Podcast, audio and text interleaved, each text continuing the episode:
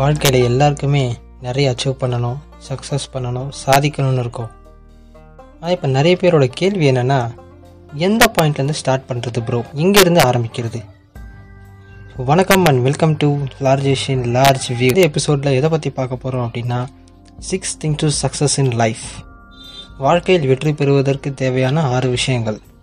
அதை தான் ஒன்று ஒன்றா நம்ம பார்க்க போகிறோம். கண்டிப்பாக இந்த எபிசோடை ஃபுல்லாக கேளுங்க. நிச்சயமாக உங்களுக்கு யூஸ்ஃபுல்லான விஷயங்கள் இதில் நிறைய இருக்கும். நம்ம முதல்லேருந்து போக ஆரம்பிக்கலாம். அந்த first thing is have a vision. உங்களுக்கான ஒரு கண்ணோட்டத்தை வச்சுக்கோங்க. இப்போ விஷன் அப்படின்னா என்னென்னு பார்த்தோன்னா, இப்போ நீங்கள் உங்கள் வாழ்க்கையில் எதை நோக்கி போயிட்டுருக்கீங்க, எதுக்காக போயிட்டுருக்கீங்க அப்படின்றது முதல்ல உங்களுக்கு தெரியணும். ஏன்னா இது தெரிஞ்சால் தான் நீங்கள் இப்போ எந்த இடத்த நோக்கி போயிட்டுருக்கீங்க, சரியான பாதையில் போகிறீங்களா இல்லை தப்பான பாதையில் போயிட்டுருக்கீங்களான்னு தெரியும். அந்த டெஸ்டினேஷன் பாயிண்ட் தெரிஞ்சால் தான் இந்த வேலை போனால் தான் நான் ஆக முடியும்னு தெரியும். ஸோ அதுக்கு நீங்கள் என்ன பண்ணணும்னா, முதல்ல அந்த டெஸ்டினேஷன் உங்களுக்கு இருக்கணும். இப்போ ஒரு எக்ஸாம்பிளுக்கு பெங்களூர் டு சென்னைக்கு நிறைய வழி இருக்குது. இப்போ சென்னை தான் உங்கள் டெஸ்டினேஷன் தெரிஞ்சால் தான் அதுக்கு எப்படி போகணும், எந்த வழியை தேர்ந்தெடுக்கணும், உங்களுக்கு எவ்வளோ பெட்ரோல் செலவாகும், எவ்வளோ ரெஸ்ட்டு தேவைப்படும், எவ்வளோ டைம் செலவாகும், எவ்வளோ டைம் தேவைப்படும், நீங்கள் எங்கெல்லாம் ஸ்டாப் பண்ணணும், இதெல்லாம் நீங்கள் கேல்குலேட் பண்ண முடியும். ஸோ இதெல்லாம் உங்களுக்கு அந்த டெஸ்டினேஷன் பாயிண்ட் தெரிஞ்சால் தான் கேல்குலேட் பண்ண முடியும். The first thing is you should have a vision. நீங்கள் ஒரு கண்ணோட்டம் வச்சுக்கிறது ரொம்ப ரொம்ப முக்கியம். ரெண்டாவதாக நெவர் எவர் குவிட். செய்வதை நிறுத்தாதீங்க. நீங்கள் எதை ஆரம்பிச்சிங்களோ அந்த பாயிண்ட் அடையிற வரைக்கும் குவிட் பண்ணாதீங்க. சக்ஸஸ்ன்றது ஒன்று தான், ஆனால் அதுக்காக நம்ம 100 தடவை ஃபெயில் ஆக வேண்டியிருக்கும். ஒரு எக்ஸாம்பிளுக்கு இப்போ நம்ம தளபதி ஆகட்டும் இல்லை தலையாகட்டும், அவங்க எல்லா படமும் ஹிட் ஆகிடுச்சிங்களா? நிச்சயமாக இல்லை. ஒரு ஹிட்டு கொடுக்கணும் அப்படின்னா முன்னாடியும் 1-2 ஃபெயிலியர் ஆகும். முதல்ல நம்ம சக்ஸஸ் பண்ணணும்னா ஸ்க்ராப்பில் இருந்து தான் ஆரம்பிக்கணும். நிறைய அவமானம், அசிங்கம், நிறைய ஃபெயில் ஆகிருப்போம். ஸோ நீங்கள் ஃபெயில் ஆகும்போது குவிட் பண்ணிடாதீங்க. ஸோ அப்படி குவிட் பண்ணிட்டீங்கன்னா உங்கள் டெஸ்டினேஷன் அடைய முடியாது. ஸோ நீங்கள் அந்த கோலை அடையிற வரைக்கும் ஃபெயிலியர் வந்துகிட்டே தான் இருக்கும். நீங்கள் வேலை செஞ்சுட்டே இருக்கணும். ஸோ எப்போவுமே குவிட் பண்ணுறத ஒரு ஆப்ஷனாகவே வச்சுக்காதீங்க. ஃபர்ஸ்ட் ஆஃப் ஆல் ஆப்ஷனே வச்சுக்காதீங்க. இதுதான் என் டெஸ்டினேஷன் அடித்து தூக்கிட்டு போயிட்டே இருக்கணும். எவ்வளோ அசிங்கப்பட்டாலும், கேவலப்பட்டாலும், எவ்வளோ தோத்தாலும் எந்திரிச்சு நடந்து போயிட்டே இருக்கணும். But never ever quit. So மூணாவதாக நம்ம பார்க்க போகிறது என்னென்னா, ஃபர்கிவ் பட் நெவர் ஃபர்கெட்.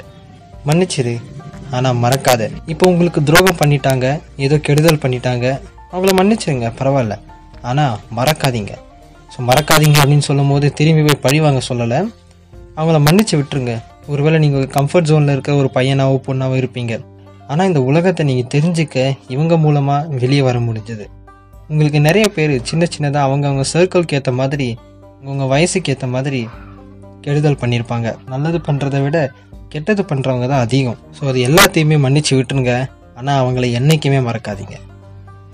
அந்த fourth point is come out of your comfort zone. நீங்கள் சுகமாக இருக்கிற இடத்துலேருந்து வெளியே வாங்க. உங்களுக்கு பழகின விஷயத்தை விட்டுட்டு வெளியே வாங்க. ஏன்னா அப்போ தான் இந்த ஆக்சுவல் க்ரோத்தே உங்களுக்கு நடக்கும்.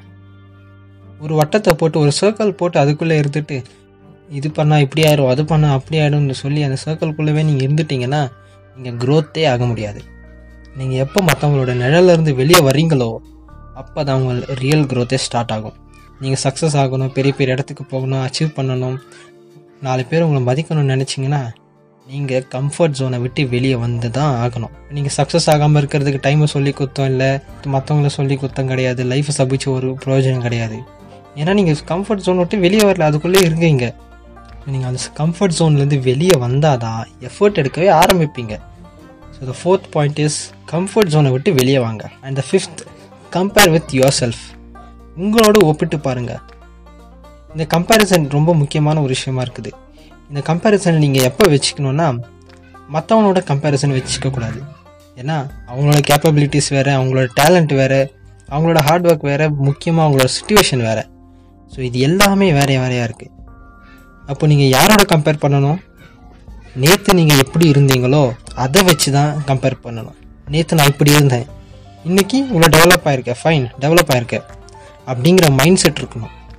அதை தவிர மற்றவங்களோட கம்பேர் பண்ணிட்டு இருந்தீங்கன்னா உங்களால் கண்டிப்பாக க்ரோத் ஆக முடியாது. அப்படி கம்பேரிசன் பண்ணிட்டு இருந்தீங்கன்னா அடுத்தவனோட ஜோடி போட்டுட்ருப்பீங்க. அவன் இப்படி இருக்கான், இவன் இப்படி இருக்கான், இவன் அதை பண்ணுறான், அவன் இதை பண்ணுறான்னு அவன் இப்படி இருக்கான், இவன் இப்படி இருக்கான், இவன் அதை பண்ணுறான், அவன் இதை பண்ணுறான்னு உங்களையும் ஏமாற்றிட்டு இருப்பீங்க. அப்போ நீங்கள் எப்போவுமே உங்களோட கம்பேரிசன் மட்டும்தான் வச்சுக்கணும். அப்படி வச்சாதான் நாளைக்கு உங்களோட பெட்டர் வெர்ஷனை உங்களால் பார்க்க முடியும். அந்த ஃபைனல் திங், அந்த கடைசி திங் வந்து பார்த்திங்கன்னா லிசன், கவனிங்க. எஸ், நீங்கள் லிசன் பண்ணணும். நிறைய பேசுகிறத விட நிறைய லிசன் பண்ணுங்கள். மற்றவங்க பேசுகிறதெல்லாம் கவனிக்க ஆரம்பிச்சிங்கன்னா நிறைய பாயிண்ட்ஸ் கிடைக்க ஆரம்பிக்கும், நிறைய கற்றுக்க ஆரம்பிப்பீங்க. நீங்களே பேசிகிட்டு இருந்தால் அவங்க என்ன சொல்கிறாங்க, அவங்கக்கிட்டேருந்து என்ன நாலேஜ் இருக்கும் அதெல்லாம் உங்களுக்கு தெரியாமல் போயிடும். அவங்கக்கிட்ட எவ்வளோ ரிசோர்ஸஸ் இருக்குதுன்னு பாருங்கள், அதை முடிஞ்சாலும் எடுத்துக்க பாருங்கள். So you have to listen. இப்போ உங்கள் அப்பா அம்மா சொல்கிறதோ இல்லை ஃப்ரெண்டோ இல்லை பிரதரோ ஏதோ ஒரு வைஸ்மேன் இவங்க சொல்கிறத கேட்டிங்கன்னா அதில் ஏதோ ஒரு பாயிண்ட் இருக்கும். இப்போ நீங்கள் சக்ஸஸை நோக்கி போகிறீங்கன்னா எல்லா சொல்கிறதையும் கேளுங்க. அதில் எதெல்லாம் நல்லதாக இருக்கோ அதை எடுத்துக்கோங்க. நான் சொல்கிறது தான் நடக்கணும்னு போனீங்கன்னா நீங்கள் சொல்கிறது மட்டும்தான் உங்களுக்கு கேட்கும். என்ன ரியாலிட்டி, என்ன போயிட்டுருக்கு, என்ன பண்ணிகிட்ருக்கேன், எதில் தப்பு பண்ணுறோன்னு தெரியும். சம்டைம்ஸ் நீங்கள் கூட தப்பான பாதையில் போகலாம், இல்லை தப்பு பண்ணிகிட்ருக்கலாம்.